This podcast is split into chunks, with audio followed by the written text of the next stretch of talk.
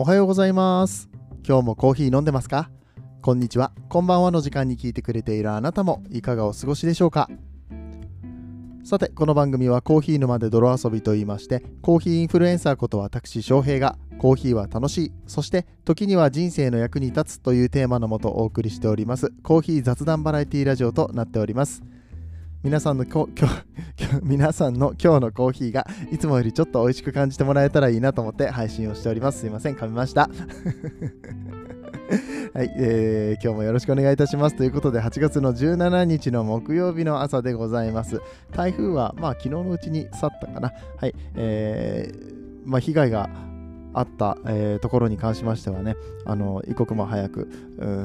まあ、通常の生活に戻れるといいなと思っているところです。えー、そして、えー、結構なんか新幹線が止まったりとかして、東京の人たちもね、あれ行けねえじゃんみたいな、ね、あの西の方に行けなくなっちゃったよみたいなようなツイートとか、たくさん見ましたね。うん。まあ、なかなかこういう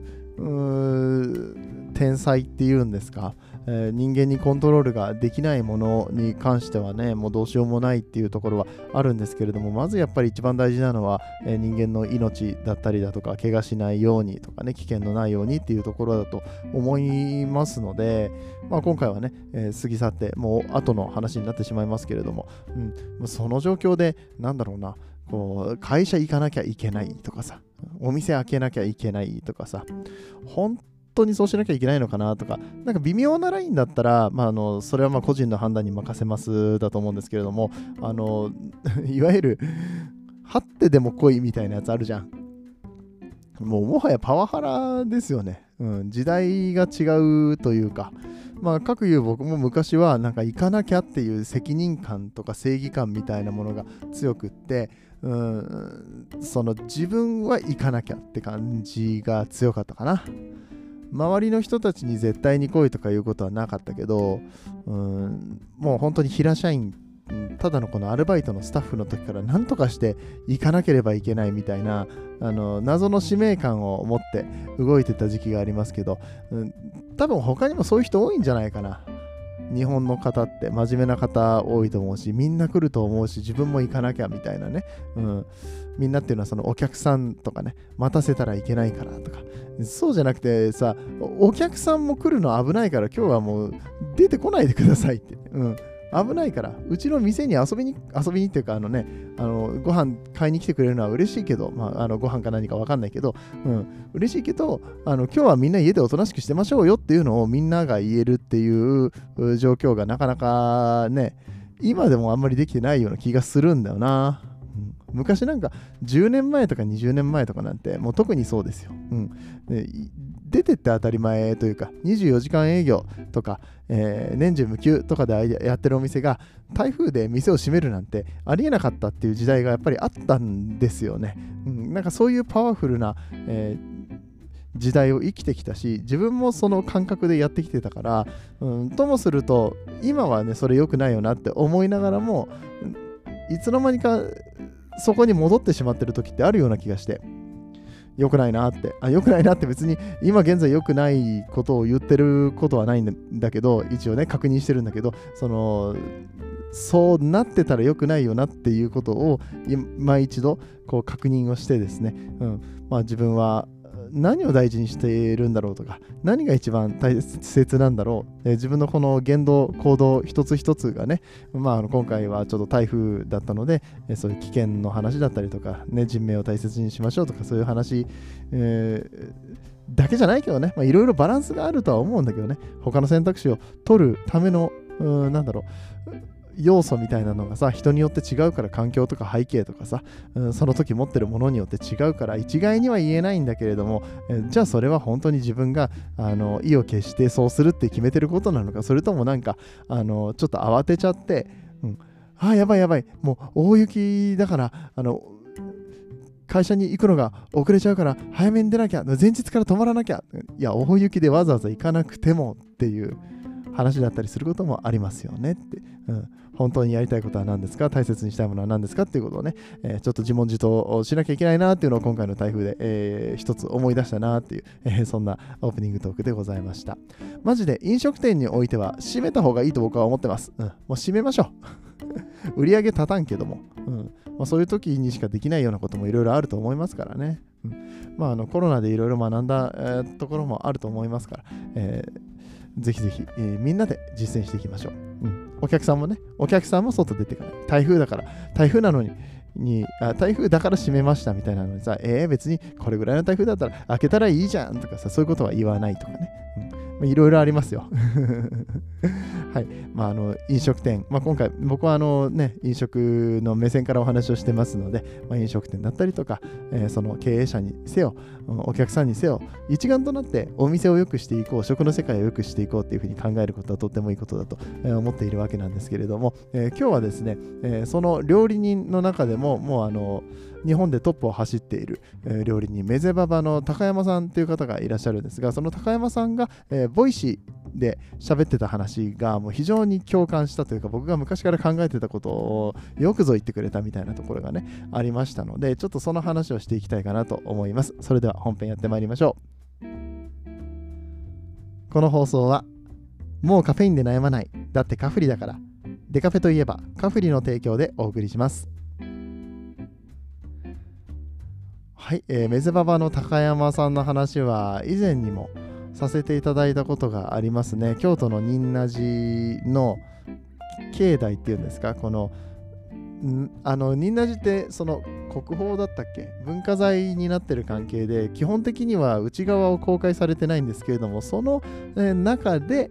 その歴史的な建造物の中に入って、え、料理を振る舞うっていうプロジェクトがありまして去年の夏ぐらいだったと思うんだけどな、うん、それがなんか非常にかっこよかったんですよね。メゼババの高山さんも名前は僕は知ってたし、うん、であのボイシーやってたのもまあ知ってたから余計になんかおなんかすげえことやってるみたいな、えーまあ、それがここ最近では何だろうな。うんと高山さんのやったお仕事なんじゃないかな。いや他にもやってるのかもしんないけどさ。うん。ああとあれか、引っ越したか。お店が今、あの表参道に、えー、ありますね、うんえー、以前のお店からお引越しをされたというような話が最近はあったかな。今年の2月、3月ぐらいだった気がする。はいえー、そんな高山さんなんですけれども、まあ、日本で一番、え予約の取れないレストランと言われております。イタリアンがベースなんですけれども、別にイタリアンに、えー、ね、着地しなきゃいけないわけでもなく、もうずっとこう料理の世界で料理について考えてきて、えー、味についても、えー、そしてお客さんの体験についても、ね、いろんな側面から考えてきているっていうね、えー、そんなことを声で、えー、まあ、ボイシーという媒体でね、ポッドキャストではないんですけれども、うん発信をされていて、まあ、それが非常に僕にとっては刺さるんですね。やっぱりもともと料理人だったっていうのが強いと思うんだけれども、あやっぱ同じようなこと考えてんだなとか、あ確かにこれ言ってることめちゃくちゃわかるなみたいなことが、えー、すごくたくさんあって、うんと彼のボイシーは結構、うん、欠かさず聞いちゃってる感じですね。とは言いつつ、あの有料の放送とかは聞いてないんですけど ね、プレミアムとかも、うん、ちょっと高いんですよ。ぶっちゃけ。ちょっと高めの設定。でも、あの、料理人目指してる方とかだったら、あの、聞いて損は絶対にないんだろうなっていうような、うん、あの、すごく気になるタイトルなんでね、僕も一回ちょっと入ってみようかな、なんてことを思って、てはいるんですけどね、なかなか 思うだけで動いてないですね。まあでも、翔平さんは、まあ、今度カフリーさんのイベントでね、6月じゃないや、8月、毎回間違えない。なんで6月って言っちゃうんだろう。8月の28日の土曜日にイベントでね、えー、食事を作るわけですよ。軽食をね。まあ、そういった時には、えー、ね、あの、先輩であり、偉大な、料理人である、えー、高山さんのボイシーなんかは本当に役に立つんだろうなーなんてこと思ってね、うん、ちょっといろいろ勉強しなきゃなと思ってたりとかもします。で、そんな高山さんが ごめんね、本題入る前が長くって、そんな高山さんが、えー、っと昨日配信されていたボイシーが非常に共感しまして高山さんって結構1日何個かあげたりとかするんですけれどもあ2つお話がありました。第937回同じコーヒーデモというのと、えー、第938回最近やっと素材の味を引き出せるようになってきたっていう、まあ、2つの話があったんですけど2つともめちゃくちゃこうもう刺さりまくってですね、うん。えー、ツイッターでも、えー、ちょっと載せさせていただいたりもしました。はい。えっとねどっちから先にしようかな。素材の味を引き出せるようになってきたの話をちょっとあのこっちに関してはちょっと軽くね、えー、話をしたいなと思うんですけれども素材の味が分かるようになって、まあ、やっぱり本当の料理人というか、うん、わざわざこの素材を使っておいてうんとまあ味付けのこういうソースを使いますとかさ、うん。ね、そのソースで全部味が隠れちゃったりとかしたら台無しなわけじゃないですか。うん、でもっと言うと高山さんにしてみたらこのコースここの ソースで味変ができます。もともとの素材があって味変をして、まあ、素材のもともとの味ではなくしてしまうっていうようなものだったらいらないよねっていうふうにおっしゃっててなるほどなって、うん、なんかその素材の味を引き出すっていうことを大事にしたいと思ってらっしゃる、うん、方なんですけどその上で、味変とかもいらなくないぐらいの感じに僕は聞こえましたね、このボイシーを聞いて。ああ、なるほどなーでしたね、うん。そうじゃなくって、素材を素材のままの味で提供する。うんみんなが体験したことがないような、みんなが知らないような、本当のその素材の美味しさとか料理の美味しさっていうのを料理人たちは知ってるわけで、それをこう、体験としてお客さんに届けるお手伝いをしている、えー、みたいなこともおっしゃってて、うんまあ、それで言うとコーヒーだったら、まあ、コーヒーの果実味だったりとか本当に美味しいコーヒーってこうなんだよねっていうところに、えー、わざわざなんか別のものを混ぜて、えー、味を変えてしまうのってちょっと無粋なんじゃないかなっていうような、え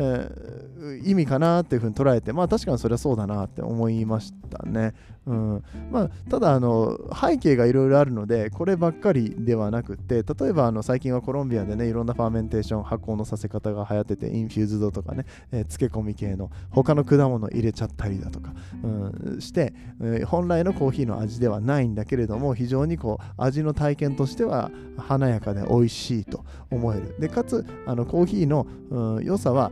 まあ、ある程度消えてないよと、うん、いうようなコーヒーっていうのが非常に増えてきてまして、まあ、あのー、今はスペシャリティコーヒーのロットでやってますけれども将来的にこれが、うん、コマーシャルロット、うん、まあ、レベルの低いコーヒーですねいわばね、うん、味がそんなに、まあ、うんと言ったらそのスペシャリティコーヒーっていうのはさあのバナナとかリンゴでもさなんか紙で包装されてるようなさあの1個500円とかするような高いリンゴとかあるじゃないですか、うん、ああいう感じのものなんですよ。スペシャリティコーヒーっていうのは、うん、これが、あのー、コモディティとかコマーシャルっていう風に言われる一般的なコーヒー。まあ、リンゴで言ったらあのスーパーで店頭で100円150円で並んでるようなリンゴ、うん、これも十分美味しいですよね、うん、これに関して、えーと、食べ比べて評価をするとさジューシーさが違うなとか、うん、あとは、雑味があるなとか酸っぱいなとかっていろいろあると思うんですけど普段からあのスーパーに並んでるリンゴを食べてたらそんなに対して、うん、まずいとも思わないわけですね。だけど、うん、その高い方のリンゴにあのすごく価値があるんだよってことを知ってもらうその体験をしてもらうお手伝いっていうのはあの何かしらの形で、ね、あのできるのかもしれないなと、うん、なんでコーヒーの話してたのにリンゴの話になっちゃったのかというと出ました翔平。またちょっと眠くなってきてます。ごめんなさい。ちょっと眠くなってきちゃったんです。高山さんの話をしているのに。もうどうにかしてくれよ、ほんと。もう、もうもう1時なんだよ、夜中の。もう早く寝ないとダメなんですよ。明日も早いし。えっと、なんだっけ、そう、だから、ね、スペシャリティコーヒーの良さを感じてもらうような、えー、体験を、その体験として届けるのが、やっぱりスペシャリティコーヒーのコーヒー屋さんの、まあ、任務っていうミッションみたいなね、えー、ところなのかなってこと思ってもなんかだんだん途中で何言ってるか分かんなくなってきちゃった。で素材の味を引き出せるようになってこそもしくは素材の味の良さっていうものが分かるようになってってこそもう一流の料理人本物の料理人だなっていうふうに思ったみたいなことを高山さんがおっしゃってて、まあ、高山さんみたいなさもうずっと料理のことしか考えてないようなしかもここ何年も休みすら取っていないみたいなね休憩すら取ってないみたいなね、えー、そういう もうなんだろうなちょっとちょっと行かれてるんですよ。でも料理人って行かれてる人多いから、うん、でもそんな人がそれを言うわけですね。うん、って言われたらもう確かにそうだよなって、そういう側面ってすごくあるしまあ本質的だなって思って、うん、まあだからコーヒーじゃなくって、まあ、食べ物だったらこの肉の本当の美味しさっていうのはその甘み油の甘みの部分よりも肉の繊維の柔らかさにあってであの甘みを引き立たせてくれるこの肉の繊維の、えー、本来の使い方とかさ分かんないけどね今ちょっと適当に言ったけど、まあ、でもそういうようなことですよね。でそれを食った時にうわ肉食べてるなっていうようなあの感想になってほしい。というようなニュアンスのことも言ってたんですよね。これ後でもう一回聞こう。本当にね、いい話されてるので、もうこれ保存版ですね。最近やっと素材の味を引き出せるようになってきた第938回。うん、そういうようなお話をされてたんですよ。で、コーヒーもやっぱりさ、本当に美味しいコーヒー飲むとさ、あの、あれね、芸者とかさ、あと、そのさっき言った infused とか、あの発酵系の派手な味のするやつとかじゃなくても、まあ、発酵系は別にいいか、うん、そういうのじゃなくても、やっぱり美味しいコーヒーって美味しいし、なんかね、コーヒーって果物なんだなっていうふうに思える。これ原点回帰ですよね。あの今、スペシャリティのコーヒー屋さんやってる人たちってそういう人多いと思うんですよ、うん。コーヒーって果物なんだよねっていうところをもっと広げていきたいみたいな。うん、その感動の体験をもっとさせたい。みんなにしてほしい。うん、ね。いつだったかに飲んださ、あのコロンビアの COE の2位とかのロットがさ、ガテマラだったかな。本当にこの果物をかじってるようなその場でかじってるようなそのジューシーさをコーヒー飲んで感じることができたんですよ。僕はあのコーヒー本当に素晴らしいなって今でも印象に残るコーヒーの一つなんですけどそういう素材の味をね、うん、まさしく引き出してるような味、うん、コーヒーって果物なんだな。もともとこういう味なんだなっていうことを種から、ね、種ですよ。種なんですよ。果肉ですらないねえー、それがね焙煎だったり入れ方によって、えー、感じられるってなんか、まあ、それこそ料理の世界以上にかなり奥深い、まあ、まあどっちが奥深いっていうつもりはないですけどあの違った奥深さを持っているこのコーヒーですから、まあ、そういった意味では素材の味を生かす素材の味を引き出すことができたら、うん、それをなんか本当の意味でできるようになったらとでも言いましょうか。まあ、それがなんか一流のバリスタだろうし一流の焙煎士なんだろうなって、うん。まあ、あの他のことを全然やってもいいと思いますけれども、まあ、シグネチャードリンクとかでねいろんな他の味を混ぜたりとかしてねもいいと思うんだけどあのそのオーセンティックな形で、うん、一番ベーシックなコーヒーをもう最上級の形で、うん、果物かじってるみたいなコーヒーの実という、まあ、コーヒーの実は実際にあるんだけどなんだろうなこれもっとさリンゴとか桃とかみたいに手に持ってさそれを丸かじりしたああれだ分かったあの聖書とかに出てくるあのダビデダビデじゃねえやえー、っとアダムが最初に食べたと言われている果物ですね。神様に絶対食べてはいけませんと言われた果物があってなんかそれをこうあの食べてしまったので人間は不完全になったみたいなね、うん、本当は完璧な人間で、ね、永遠に生きるはずだったのに、まあ、そのエデンの園を追い出されたみたいな話あるじゃないですか。あの時の果実、あのむぎゅっと取って、あの口の中にもういっぱいに広がる味、かのようなうん。まあ、そういうその丸かじりした時の味っていうのがあのコーヒーで出せたらすげえんだろうなって、まあ、僕はあの全然トップバリスタとかでも何でもないですけれどもそういったコーヒーを飲める場所とかを提供していきたいし、まあ、あわよくば僕も自分のブレンドだったりとかね自分のイベントでコーヒー提供した時にそういうふうに思ってもらえるぐらいのあの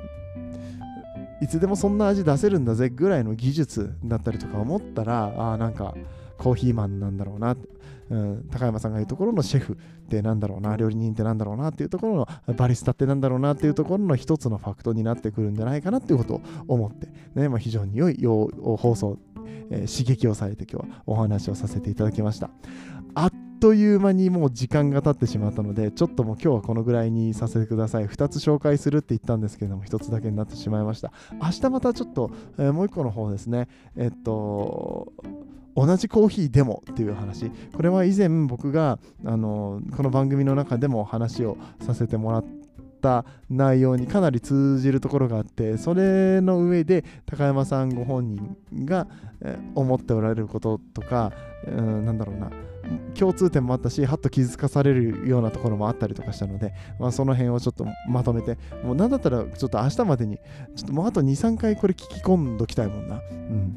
えー、そんなに、えー、とってもいい放送だったので、えー、よかったら、え高山さんの Voicy の方も、えお時間ありましたら聞いてみてください、え翔平は明日このコーヒーについて話させていただきます、え今日のお話は、えやっと素材の味を引き出せるようになってきたという、え高山さんの、うん、放送に、えーと何？刺激されて、え、したお話でございました。やっぱりちょっと眠いんよね。歯切れが悪いんだよね。ごめんね。はい、ということで終わりたいと思います。終わる前に1個だけ言わせて、ちょっとこれはちょっとどっかでぶち込みたいと思ってたんだけど、結局あの話せずじまいだったんだけど、あの昔見たプロフェッショナル、NHK のプロフェッショナル仕事の流儀ですね、そこに出てた、えー、シェフの方が、あのタケノコの料理を作りたいって言って、もう毎朝あの山に入ってタケノコを取ってきて、タケノコってやっぱり取れたて30分ぐらいまでがもう一番美味しいんですって。で、その状態から仕込みをして、あのお客さんに提供するタケノコの料理の試作っていうのを毎日毎日何回も何回もされてる、え姿を見てですね、あ、すごいなこの人って思ってて、最終的に出来上がったたけのこ料理をお客さんに提供してお客さんがあの言った一言があなんていうかあのたけのこ食べてるなって思いました、うん、そうだよって。タケノコだよって。だけどなんかタケノコがちょっと泡泡になってたりとかさ、焼いたタケノコとなんかそのピューレになったタケノコととかいろいろ重なってるわけよ。